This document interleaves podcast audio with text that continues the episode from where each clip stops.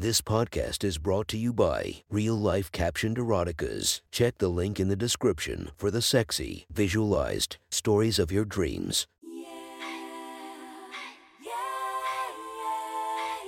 Welcome to my friend's Erotic Stories podcast, Reddit's Best Erotica, where we listen to the best erotica from our friends online. Relax as you spice up your day to day lives with a little bit of naughtiness. Feast your eyes to the inspiration of this story, Danielle Ayala. Check her Instagram linked below. Please enjoy a very hot episode of Your Friend's Erotic Stories.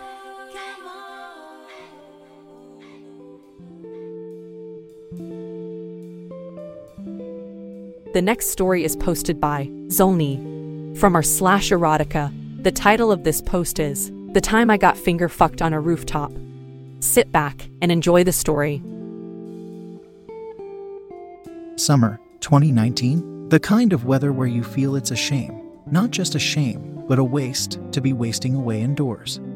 And yet, that's what I was doing, alone again, half watching TV, but paying more attention to the drama unfolding on the endless feed on my phone. Sprawled out on my bed, wondering how it was that it was another Saturday night, and I had no plans. And then I realized it didn't have to be like this. I just moved to Brooklyn, so now my world was infinitely bigger than it was in New Jersey. Even if my apartment was smaller. Translations I had options. A good time was within reach. I went off Instagram and onto, drumroll please, the apps. As true romantic, there's never a time when I'm not scrolling through the apps hoping I'll meet my weirdo, who is equally matched in wit and sex drive. That night, though, I was happy to settle for the latter. I swiped and swiped until I met a guy. Let's call him Hugh. Hugh had, first of all, a face that made him destined to be cast as a sidekick in a CW show. Undeniably handsome, but in an understated way. And Hugh was a block, yes, a block, away from my new apartment. Quickly, we agreed to make plans for a drink at 10 p.m. at a dive nearby. He let me know it was his birthday, but was new to the city and had no one to celebrate with. Suddenly, I felt less bad about being all alone. At least it wasn't my birthday. Walking into the bar, I immediately saw a guy sitting that I hoped was Hugh. When the door swung open, he looked up and we locked eyes. His face burst into the same big, warm smile that I'd seen on his profile. He passed the first test. He was who he said he was. Now, on to learning whether he was a swamp monster. That would take conversation. Want to sit at the bar? He asked. There was a free seat next to him. I'd already decided that I wanted to be as close to him as possible, in case he wanted to put his hand on my knee, or even higher. Yes, that's where my mind wanders. Always higher. Let's do it, I said, sliding next to him.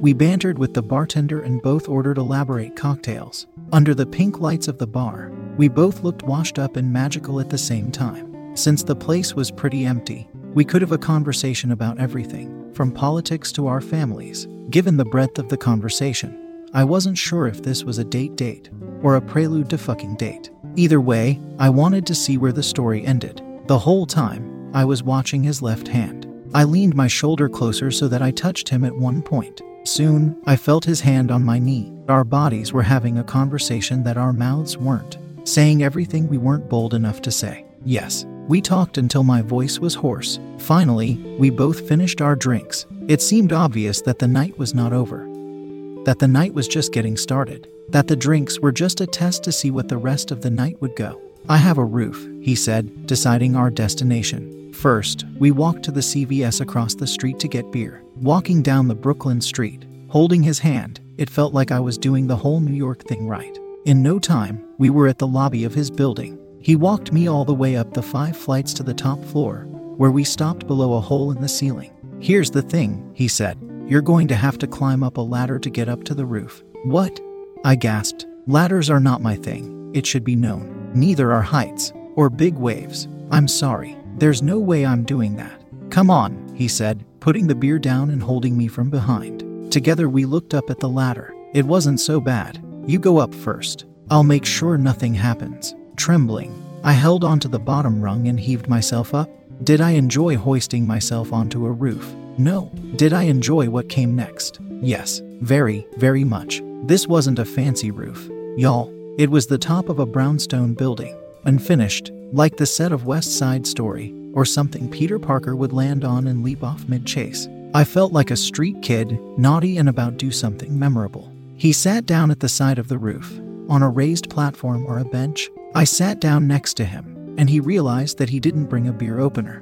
I'll be right back, he said, going to his apartment. Instead of killing the mood, his absence made me ache. As he was gone, I thought about where I wanted his hands to go, now that he was about to sit next to me, on my neck, as his teeth bit my lower lip, grabbing my hair as he tilted my head back, another hand twisting my nipple, hands moving down, rubbing up and down on my undies, making me beg for him to slip them under the side and touch my hot, wet pussy. Make that my burning up pussy. Finally, he got back with the beer opener. By then, I wasn't in the mood for beer. Come here, I said, and stared at him for long enough to know what I wanted him to do next. He leaned in, ignoring the six pack of beer once and for all, and kissed me. It was a kiss that lingered. He put his hands around my head as he slowly parted his lips, and then more intensely separated mine. Two, he used his tongue to tease me, not to overwhelm me. His left hand traveled up to my ear, and his mouth followed, tugging my love with his teeth. This much was clear. He knew what he was doing. He moaned into my ear.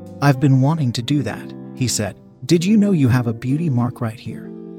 He asked, pointing to a tiny mark I have on my ear. He kissed it, too. I want you to stay just like that. Sit there, like a good girl, and don't move, for as long as you can. Then his mouth traveled back to my neck, where a single well placed kiss can send lightning bolts to my pussy. Exhaling into my neck, his body curled towards mine. Then his right hand traveled down, past the boundary of my dress, past my bra, where he cupped my boob. I leaned into him, and suddenly, he stopped. Don't move, he said, harshly, into my ear. What did I say? Don't move, I repeated. Good girl. If you move, if you disobey me, then I won't be able to do this, he said. Then he started to tweak my nipples, which made it nearly impossible for me to stay still. I moaned loudly. Please, I said, please. Whining is not allowed here, he said. I'm going to have to punish you for that. But I didn't move, I said. Doesn't matter. You complained, he said. And then he took the straps of my dress and ran them past my shoulders so that my bra was exposed. And then he unhooked my bra.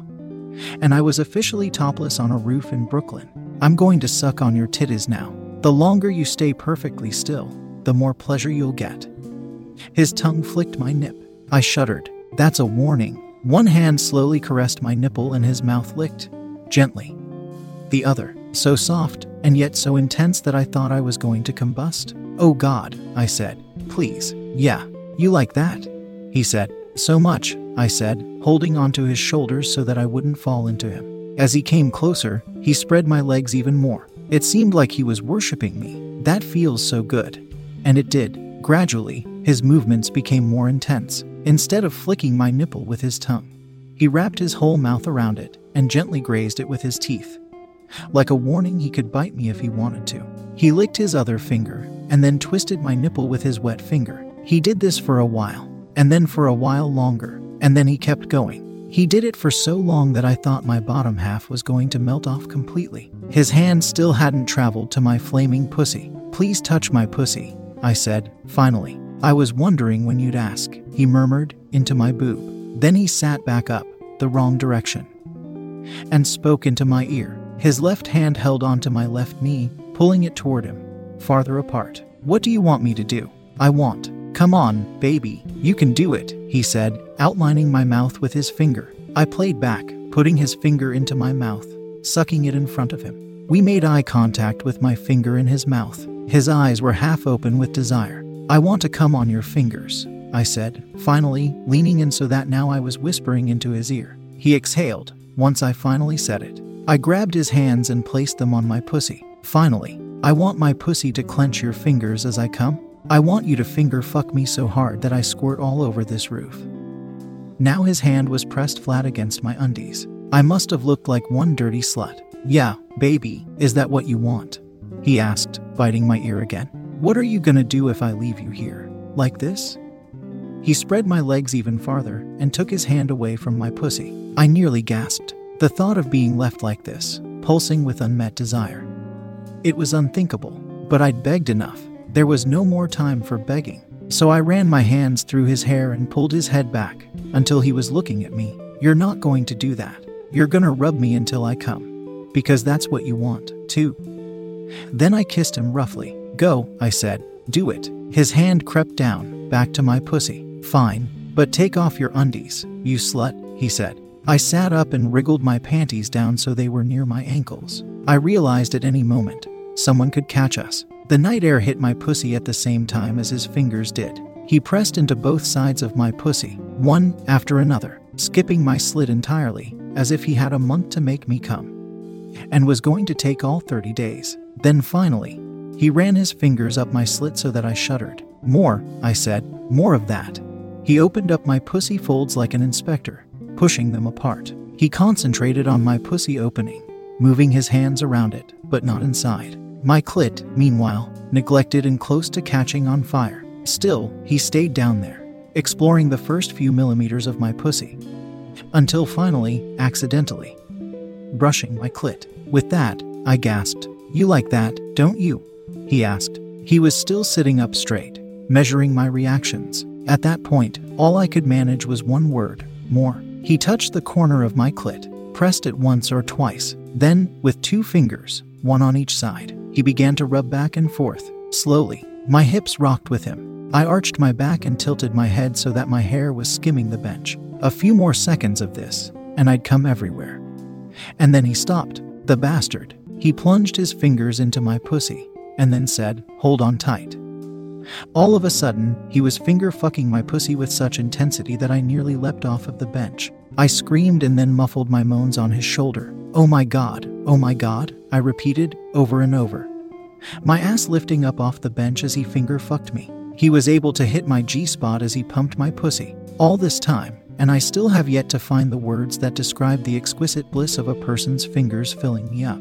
The deliberateness of the act. He could gauge the right number of fingers, the right pace, the right angle. I love being fucked, but this is so precise, and it's all about me. Finally, he did what I needed to do. He brought his other leg around me, so that we were both sitting on the bench, me in front of him. His left hand continued to finger fuck me. His right hand started to move in circles on my clit. At that point, I had nowhere to moan but the open air. I leaned back onto his chest and tried not to scream. Yeah, I can feel you getting close, he said, roughly, in my ear. I feel you getting tight around my fingers. MMM, baby, you're so wet and tight. I'm going to take you downstairs and fuck you so hard that you can't walk tomorrow.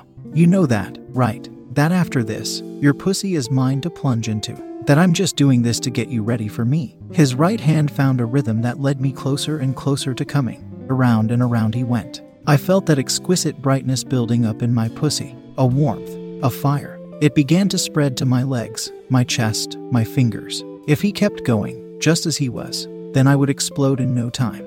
Are you gonna come for me, baby girl? Is that why you're moaning so hard? So that the neighbors can hear? MMM, when I jerk off in a few days, it'll be to this. Baby, you on the roof, all mine, he said. I could feel his cock getting harder, if that was possible. I want you to tell me when you're going to come. It was happening, and then it finally happened. The light was brighter to the point where I sensed it in the back of my eyelids. A pressure. Do it, he said, and then I did it. I let go, bucking against his fingers as my pussy convulsed, my eyes fluttered, my whole body succumbed to the pleasure of release after a long climb. He kept his fingers in my pussy until I recovered and my breathing went back to normal. Kissing the back of my neck, he asked me, So, it was.